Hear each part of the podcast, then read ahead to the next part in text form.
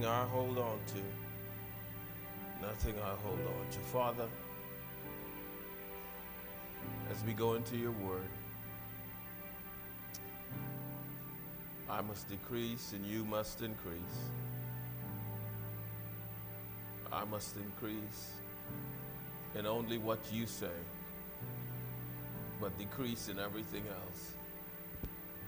Father, I thank you for your Holy Spirit that is here this morning. Thank you for your Holy Spirit that is here this morning. Thank you for your Holy Spirit that is here this morning. Thank you for your Holy Spirit that is here this morning. We can't walk without you. We can't talk without you. We can't live without you. We can't breathe without you. Thank you, Father. Thank you, Lord. Thank you, Lord. Hallelujah. Thank you, Jesus. Hallelujah. Glory be to God. Thank you, Lord. Hallelujah.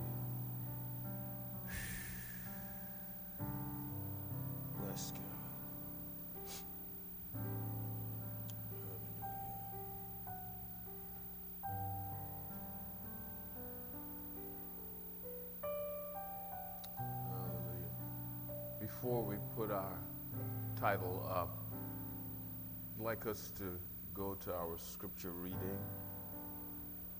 Our text is going to be pulled from Joshua chapter 6, verses 1 through 5, and then we will jump down to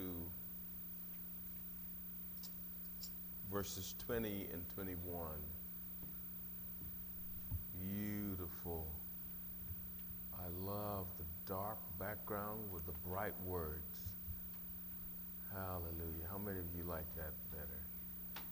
Yeah, I do. Hallelujah. Hallelujah. Now, Jericho was securely. Uh, there's one thing that I have to, to do.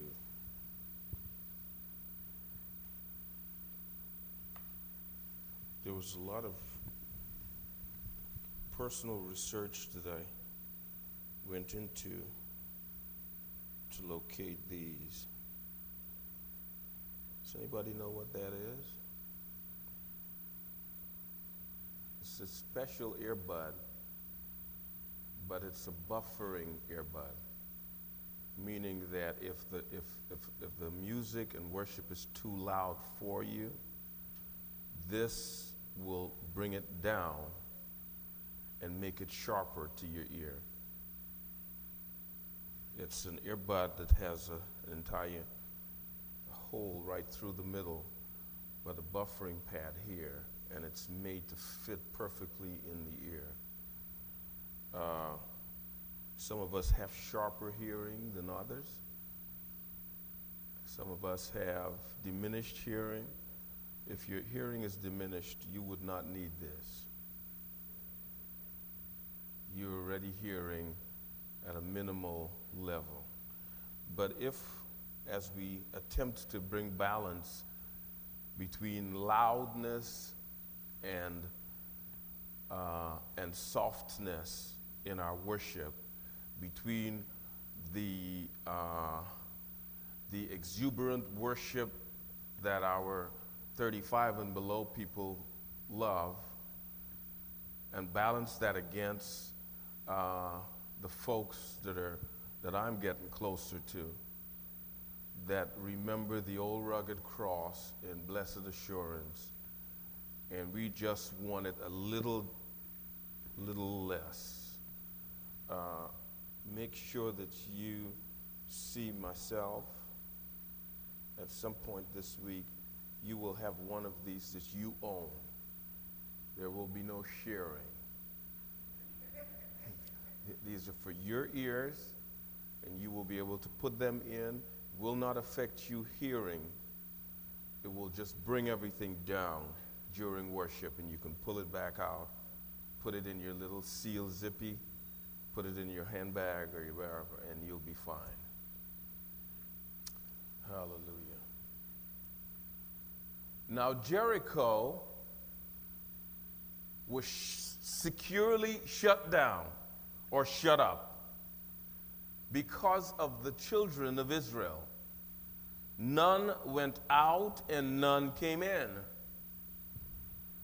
And the Lord said to Joshua, See, I have given Jericho into your hand, its king and the mighty men of valor. You shall march around the city, all you men of war. You shall go all around the city once. This you shall do six days. And seven priests shall bear seven trumpets of ram's horn before the ark. But the seventh day you shall march around the city seven times. And the priest shall blow, blow the trumpets. if it shall come to pass when they, sh- when they make a long blast with the ram's horn, and when you hear the sound of the trumpet, that all the people shall shout with a great shout, then the wall of the city will fall down flat, and the people shall go up every man straight before him.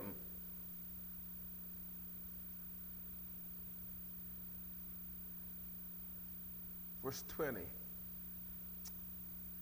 So the people shouted when the priest blew the trumpet. And it happened when the people heard the sound of the trumpet, and the people shouted with a great shout, that the wall fell down flat, just as God said it would. Then the people went up into the city, every man straight before him, and they took the city. And they utterly destroyed all that was in the city, both man and woman, young and old, ox and sheep, and donkey, with the edge of the sword as God had instructed. Don't, don't forget that. So if you're sitting and you have any qualms or worries about why God would instruct them to do this, Jericho was the absolute symbol of sin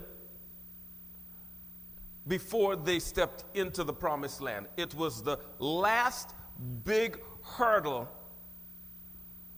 of sinful behavior of a people who were not at all committed to worship of Yahweh before they would cross into the promised land. And so God said, since this is the ultimate symbol, you need to do the ultimate thing that you would normally do about sin. You don't keep any of it. You don't, you don't protect what looks good to your eye and destroy the rest of it. No. When you go into this place that is symbolic of, of sin at its height, I want you to clear the ground, clear, kill everything.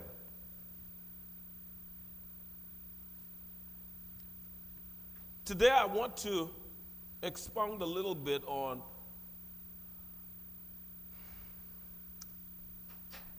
how to topple the walls of your Jericho when everything is securely shut up. How do we topple the walls of our Jericho when everything is shut up?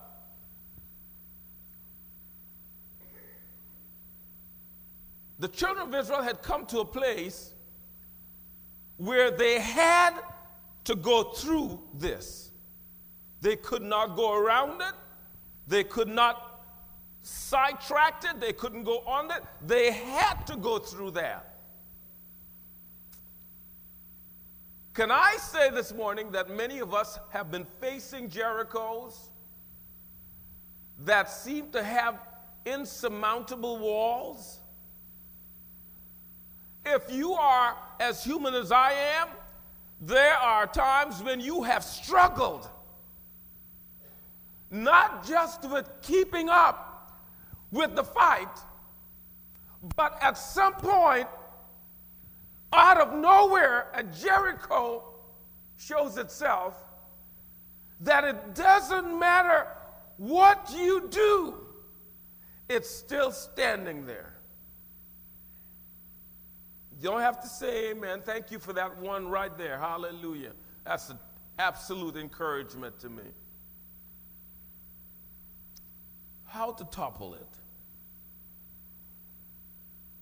I've looked at this story, and all of my life, it was all about the walking around of Jericho. Am I right? Our parents, our Sunday school teachers told us so much about God's instruction to his people to go to this place that seemed unsurmountable, to, that seemed indestructible, and walk around it once for six days, and on the seventh day, walk around it seven times, and, and I will show my power. That was the essence of the story for me as I was growing up. But as I become hungry, more hungry for God, as I feel myself needing to press in and find out if there is anything more that I can get to help me in my walk. I have begun to dig into the background of this story and realize that the walk around Jericho was the end product and not the beginning. That many of us are walking around our issues, telling God, Thank you, Lord, for breakthrough. Oh, Lord, I worship you. I know you're coming through. We have spent years walking around Jericho. And without knowing, because we have not been taught and shown that there was much more to be done before you start walking around Jericho and screaming victory. Can I say it's probably one of the most painful things that can happen to us as believers? Have you been going to church early in your, your years where they told you to do one thing, that they told you being a believer was one thing, and then you find out later on that, that it's not quite that? That it's not just about coming on the first Sunday of the month and taking communion, but that there has to be a reconciling of your flesh to God's purpose and a sanctifying that has to go on even before you lift the cup. That we came from places where all you had to do was eat the bread and drink the cup, and stuff will happen. And now we're disappointed because we find out that it's not just that. As I looked at this story, that's what happened again. One of the first things I noticed that is in Joshua chapter 3, before they got to Jericho, they had to cross over Jordan. And God instructed Joshua, who had now taken over from Moses that we talked about that you should set things up in a certain way. I want you to have the priests standing in a certain way with the Ark of the Covenant, with the Levites and the worship team going before you. And when they step into the waters of Jordan, it will part just like the Red Sea did, and you will walk over on dry land. But he said something to them that was a precursor to the walls of Jericho coming down that I know is absolutely important that I have missed before. It comes out of Joshua chapter 3, verse 5. And Joshua said to the people, Sanctify yourself, for tomorrow the Lord will do wonders among you. Can I say quite often, we, we get caught on the Lord will do wonders among you, and we completely miss sanctify yourself? Can I tell you that I have missed that I have gone on a shouting glory, praise God spree, and I have completely missed the fact that God says, I'm going to do wonders for you, Burton Ross. But I've got a requirement. And my first requirement is that you sanctify yourself. Let's make this clear. When he says sanctify yourself, when he says consecrate yourself to me, this is an inner work. This is not for the world to see. Your family might not notice the change right at this point. Your husband or wife may not notice the change right at this point that you will continue to be ridiculed and called things that you are not anymore because sanctification is on the inside. At some point, the result of inner consecration shows itself on the outside.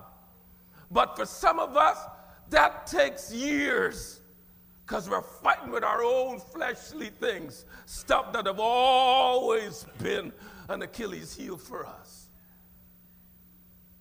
He said, Sanctify yourself. I want you to put this word near to that statement. Sanctification. When God says, Chipper, when God says, I want you to sanctify yourself, it's about reestablishing ownership. Who owns you? Can I say, Brother Frank, that in the history of my own Christian walk, that quite often I have behaved myself as if God did not own me? Can I say, Brother Scott, that there are times when if you had heard me speak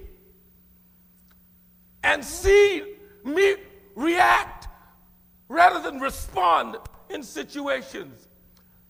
That the only conclusion that you could come to, David, is that God does not own him.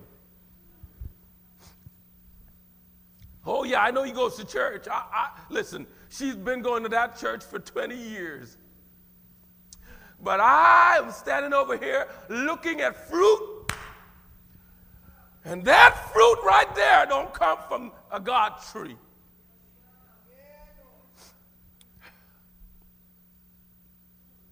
And he says, the first thing I want you to do is sanctify yourself. I want you to get in your closet. I want you to get with me in a secret place. And I want you to start pulling on my presence to wash you, pulling on my anointing to cleanse you, pulling on my glory to enhance and refurbish and revitalize and recreate a new man on the inside. Consecrate yourself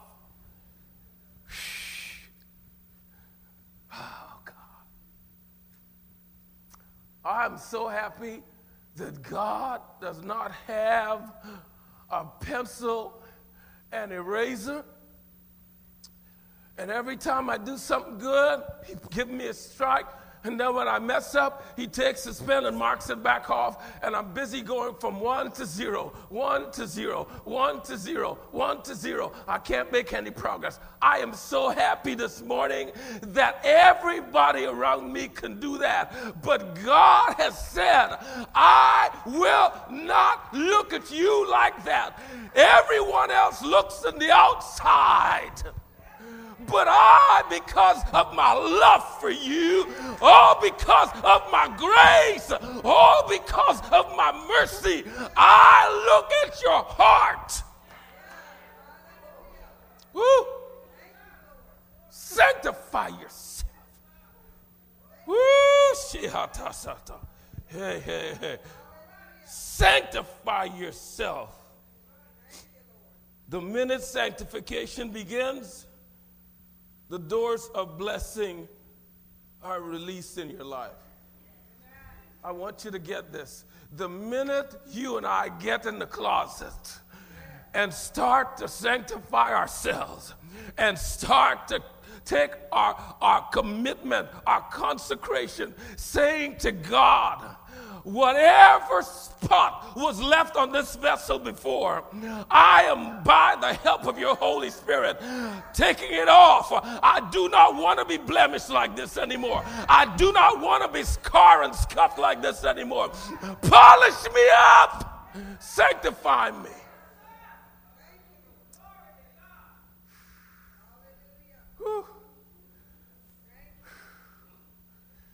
You may not see this is what messes us up with the sanctifying process. Is that our, our, our body, our mind has been created and continues to be pushed into the fast food mode. We want to invest today and receive today. We want to invest today and see it today. We want to commit today and see it today. We want to pray today and see the results right now. But I'm telling you, our flesh doesn't need that because that's exactly what our flesh wants. Sanctify yourself. I'm telling you that if you sanctify yourself, if you put yourself before me and you lay prostrate and you say, God, there's something in me that's causing this thing to reoccur every six months in my life. Every year, I feel the cycle coming. Every three weeks, I feel the cycle coming. There is something that is in me that needs to come out. I want you to sanctify me. I want you to consecrate me. I want you to make me a new creation. If this is the cry of your heart, can I tell you, Jordan has already been parted. You just hadn't seen it yet.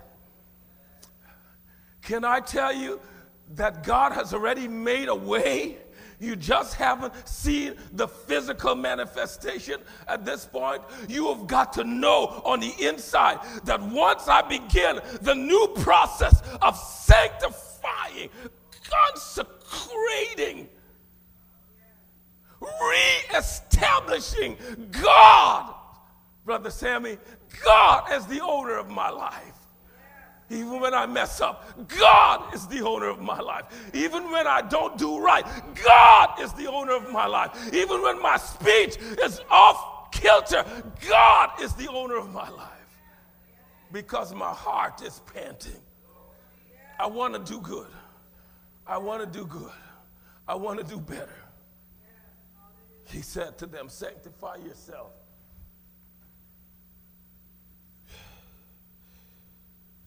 This is all before Jericho. What did we say about going around Jericho? It may look stupid and it may look crazy, and we have looked at the craziness of walking around Jericho and thought that that was the beginning. That's the end. We'll talk about why, what, what that means in a moment. Point number two for success to happen at Jericho, not only sanctification has to take place, ownership reestablished. God, you own everything. Everything in my life belongs to you. But the other thing is that circumcision, whew, help me, Lord, help me. Circumcision of yourself by God is required. We did an entire series on circumcision several months ago. How many of you remember that in Bible study? And one of the things we, we established was when God spoke to them about circum- circumcising themselves, we talked about sanctification happening in the spirit. Nobody seeing that. Circumcision will be both physical and spiritual.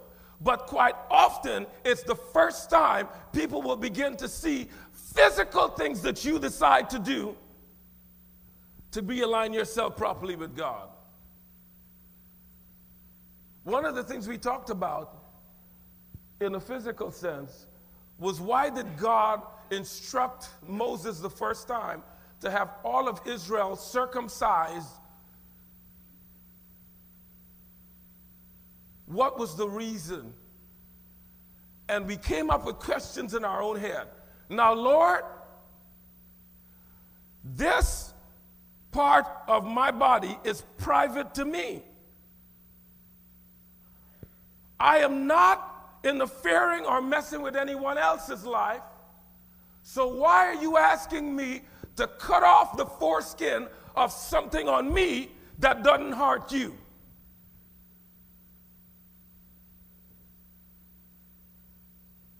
Lord, explain this to me again. Why will you ask me to do something that has no bearing on the people around me. I'm not hurting nobody. I'm not interfering with anyone else's life. This is my private stuff. It's not even stopping me from worshiping. I still tithe like I always have. I'm still on the worship team. Why are you picking on this and telling me this has to be circumcised when I don't see any reason why it should be. And there goes the point. Because sanctification is about ownership, circumcision is about obedience. He says to them in Joshua chapter 5, verse 1 through 7. Look at this with me.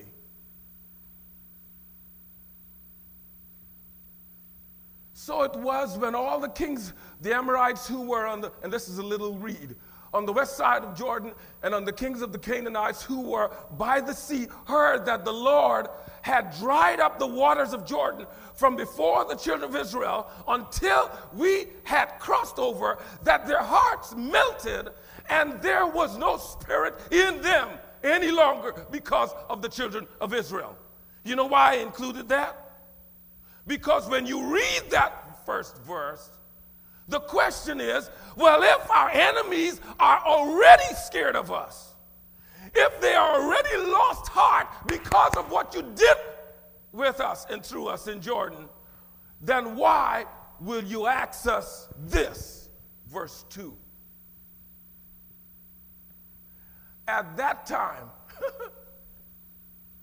it ends by saying, verse, the first word, that the, their enemies were fearful and lost heart. And in verse 2, it says, And at that time, the Lord said to Joshua, Make flint knives for yourself and circumcise the sons of Israel against the second again the second time. The first time was when they were coming out of Egypt and God says, I, I want to reestablish that you are mine. You belong to me. Don't ask me questions. This is what I want. Are you going to do it or are you not going to do it? There's no discussion. This is what I've chosen to be the mark. Has God chosen something to establish you as the mark in your family that you have been unwilling to circumcise? My family respects me. They call me a Christian. They ask me all kinds of Christian stuff. But maybe it's time for you to start laying hands and bringing deliverance to people in your family rather than just having their respect. And that will happen if you could only obey. But no. Mm-mm. Three. So Joshua made flint knives for himself and circumcised the sons of Israel at the hill of the foreskin. And this is the reason, this is the reason why Joshua circumcised them. All the people who came out of Egypt, who were males, all men of war, had died in the wilderness on the way to the promised land after they had come out of Egypt. Why? For all the people who came out of Egypt have been circumcised, but all the people born in the wilderness on the way as they came out of Egypt had not been circumcised. Keep going. For the children of Israel walked 40 years in the wilderness till all the people who were men of war who came out of Egypt were consumed because of what? Because of what? Because of what? Is it because of anything else that we can see? When God said, I know you don't understand it. I know you don't see how this makes works together for the good. I know how you don't see how these two things connect. But what I'm asking you to do is obey. Can I tell you very honestly, I have messed up numerous times on this. And God keeps telling me, son, to obey is better than singing on the worship team. To obey is better than preaching. To obey is better than going on a seven day fast. To obey is better than preaching the best sermon you can. To obey is better than giving out alms and being kind to people. To obey is better than speaking in tongues. To obey is better than casting out devils. To obey, I will not barter. I will not make deals between you and me when I have required that you do something as small or as big as it looks, and you decide, I have a better idea.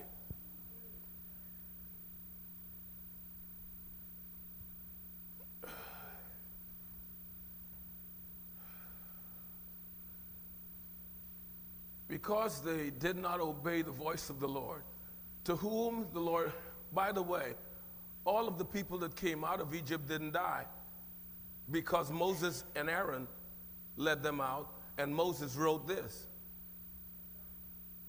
And Moses was here, but didn't go into the promised land, and we've talked about that in, in Bible study. That everyone thinks it was about retribution. You disobey God? No, you can't go in. The, the word doesn't support that. It doesn't support that. It doesn't support that. Two years after they got out of Egypt, God tells them to, first of time, knock, hit the rock, and water will come out. The second time, speak to the rock. Moses did not know that that was a type of Christ coming over a thousand years later. So God couldn't make any deals on that. It was about it was about you and me. If God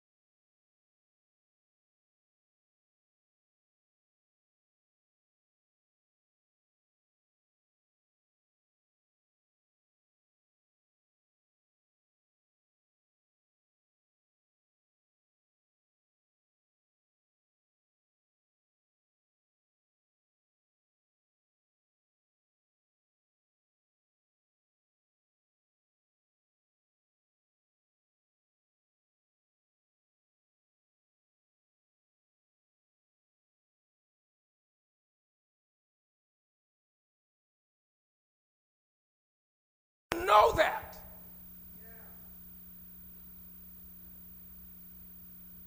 But that was only two years after they got out of Egypt. Do you guys understand that the Ten Commandments came after that to Moses? Do you guys understand that after God, God told him, because, because you did not, because you did not what? Trust me, not because you didn't obey me and hit the rock instead.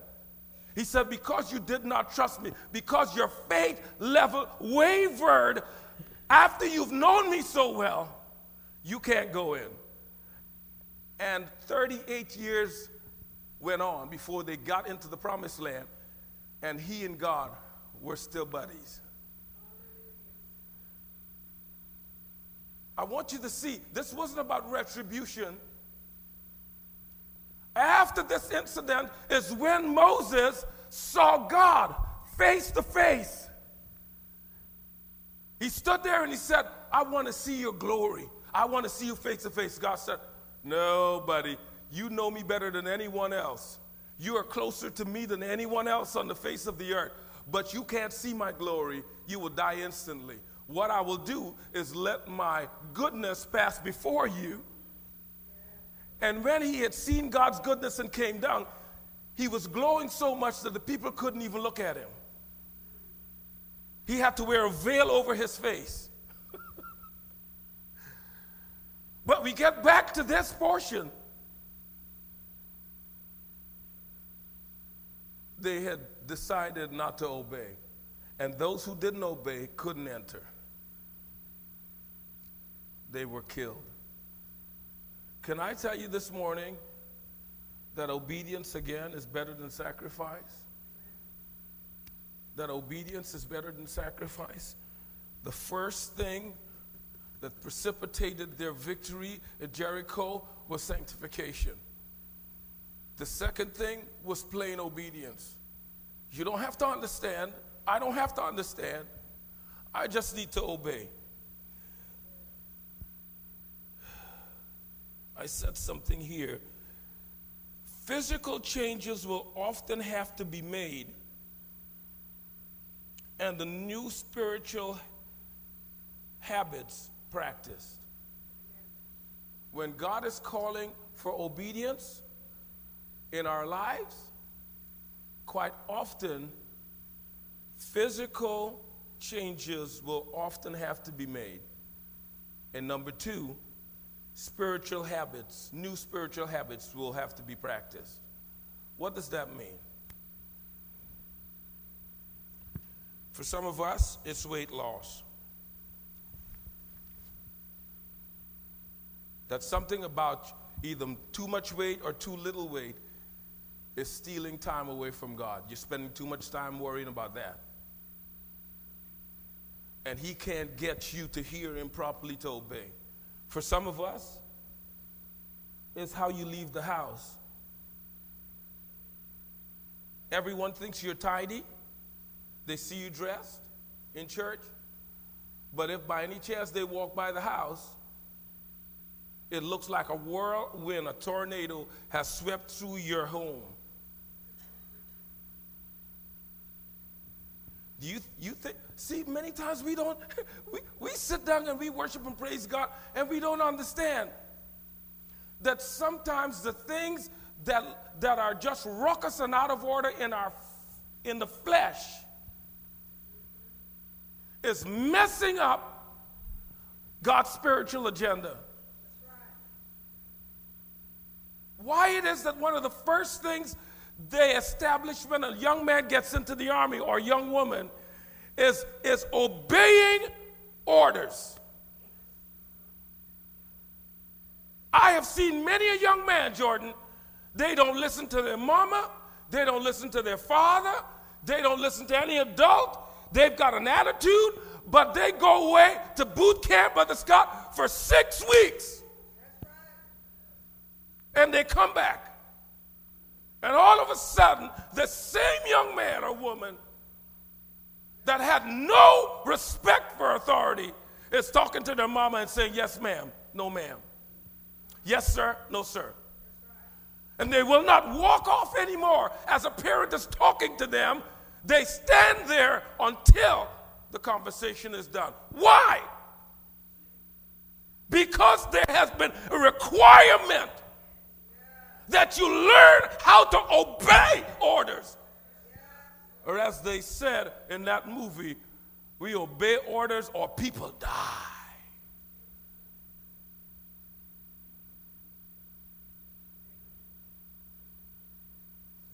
How you leave your home. Some of us, how you keep your car. You don't even think about offering somebody a ride from church. You think that doesn't affect, spiritual etiquette? Especially the inside. How we text. God dealt with me about that.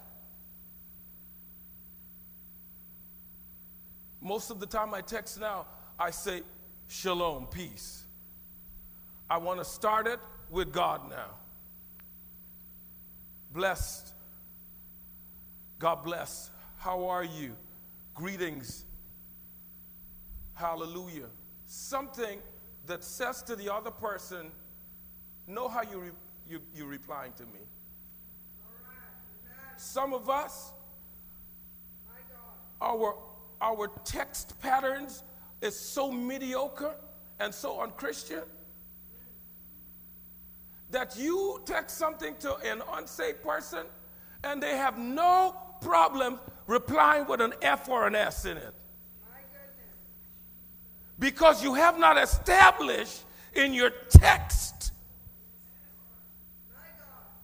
that everything about me has new ownership.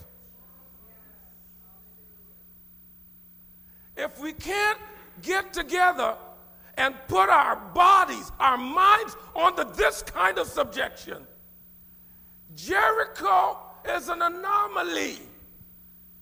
It will not be a regular occurrence.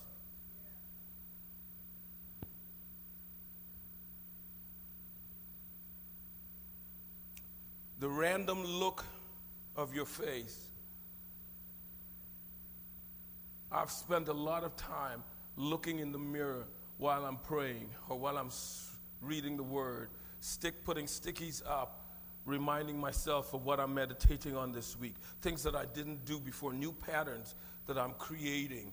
Some of us, we go to, the, to Walmart. I have seen many a believer walking in Walmart, and the minute I looked at them, I said, I better look, go the other way. It's not that they may have had a bad attitude. They could be very pleasant, but just the way they carry themselves is not to say, Come, let me show you the love of Jesus. Their facial expression says stress, anger, anxiety. Don't say nothing to me. And we wonder why our evangelism is going this way instead of this way. On the spiritual side, increased regular prayer time. Has God been asking you to do that? Just add five or 10 minutes to what you're doing now. Oh, that's too much. I'm already above average. I pray, I pray 15 minutes a day. okay. Okay. Fasting something new that your carnal man loves. Fasting something new that your carnal man craves. One of the biggest victories I've seen in a friend of mine was for him to sit down and say, Pastor, there was a time that I could not go without drinking an entire liter of Pepsi every week. I needed it. But I praise God that He has broken that in me. Pepsi has no control over me no more. I drink a sip in here, a sip there when I feel like, but it doesn't control me. It doesn't control me. It doesn't control me. It doesn't control me. I'm, I fasted. I broke the curse of Pepsi on my life. Some of us got a curse of pork chops, got a, a curse of, of, of, of, of beef, a curse of something that we cannot just put to the side. Some of us, we don't have the activity that, that requires three meals a day, and yet we eat three meals a day. Three meals a day when people didn't have combines and cars, and everything had to be done manually in the fields. You had to walk everywhere. Your calories were being burnt very quickly. And we wonder about obesity and all of these things. I, am not picking on anyone. Meditate on the word. Keep a journal. You've never kept a journal of what God has been doing so that you can pull your journal out and, and speak what God did for you before when the adversary is telling you God is a failing God. These are new physical and spiritual areas of obedience that God might be calling on you to commit to. And they're all a precursor to Jericho coming down in your life.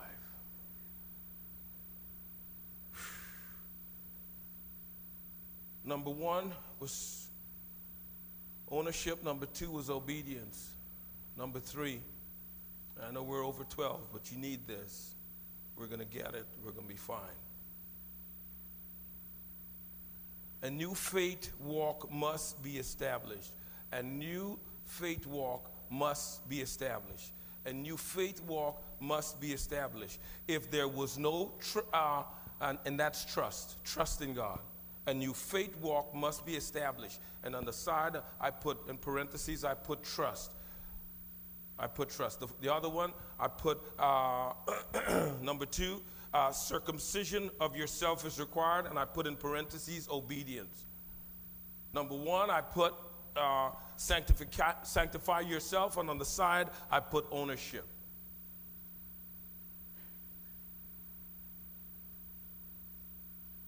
Joshua chapter 6, verse 2. For the children of Israel walked 40, and the Lord said to Joshua, See, I have given you Jericho into your hand its kings and the mighty men of valor. You shall march around the city, all your men of war, you shall go around the city once, and you shall do six days. And seven priests shall bear seven trumpets, ram's horns, but the seventh day you shall march around the city seven times.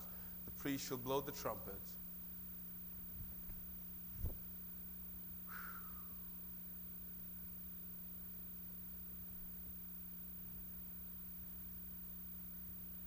Shall come to pass when they make a long blast and the ram's horns blow and the trumpets and all the people shout the great shout, then the walls of Jericho will fall down.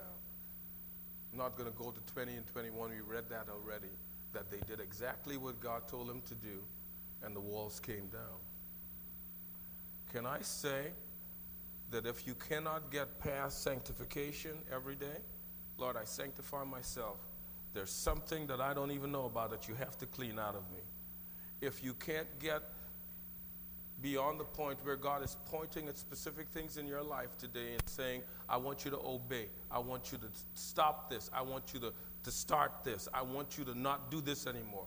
If we can't do that, simple obedience, then, then you are putting your faith, F A I T H, on the chopping blocks because it will look very stupid to you.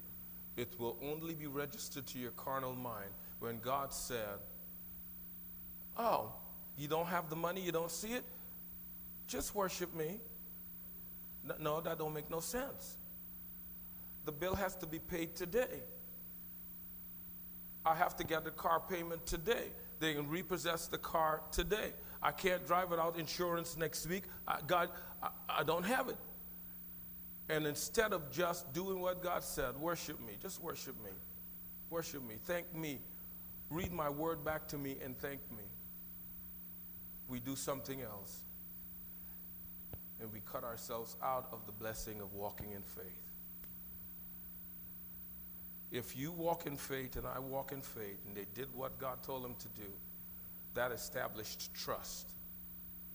You trust me to take care of you and bring the walls of Jericho down, and I trust and, and I trust you to obey by just walking around without any explanation to anyone, knowing that I will keep my word. Father,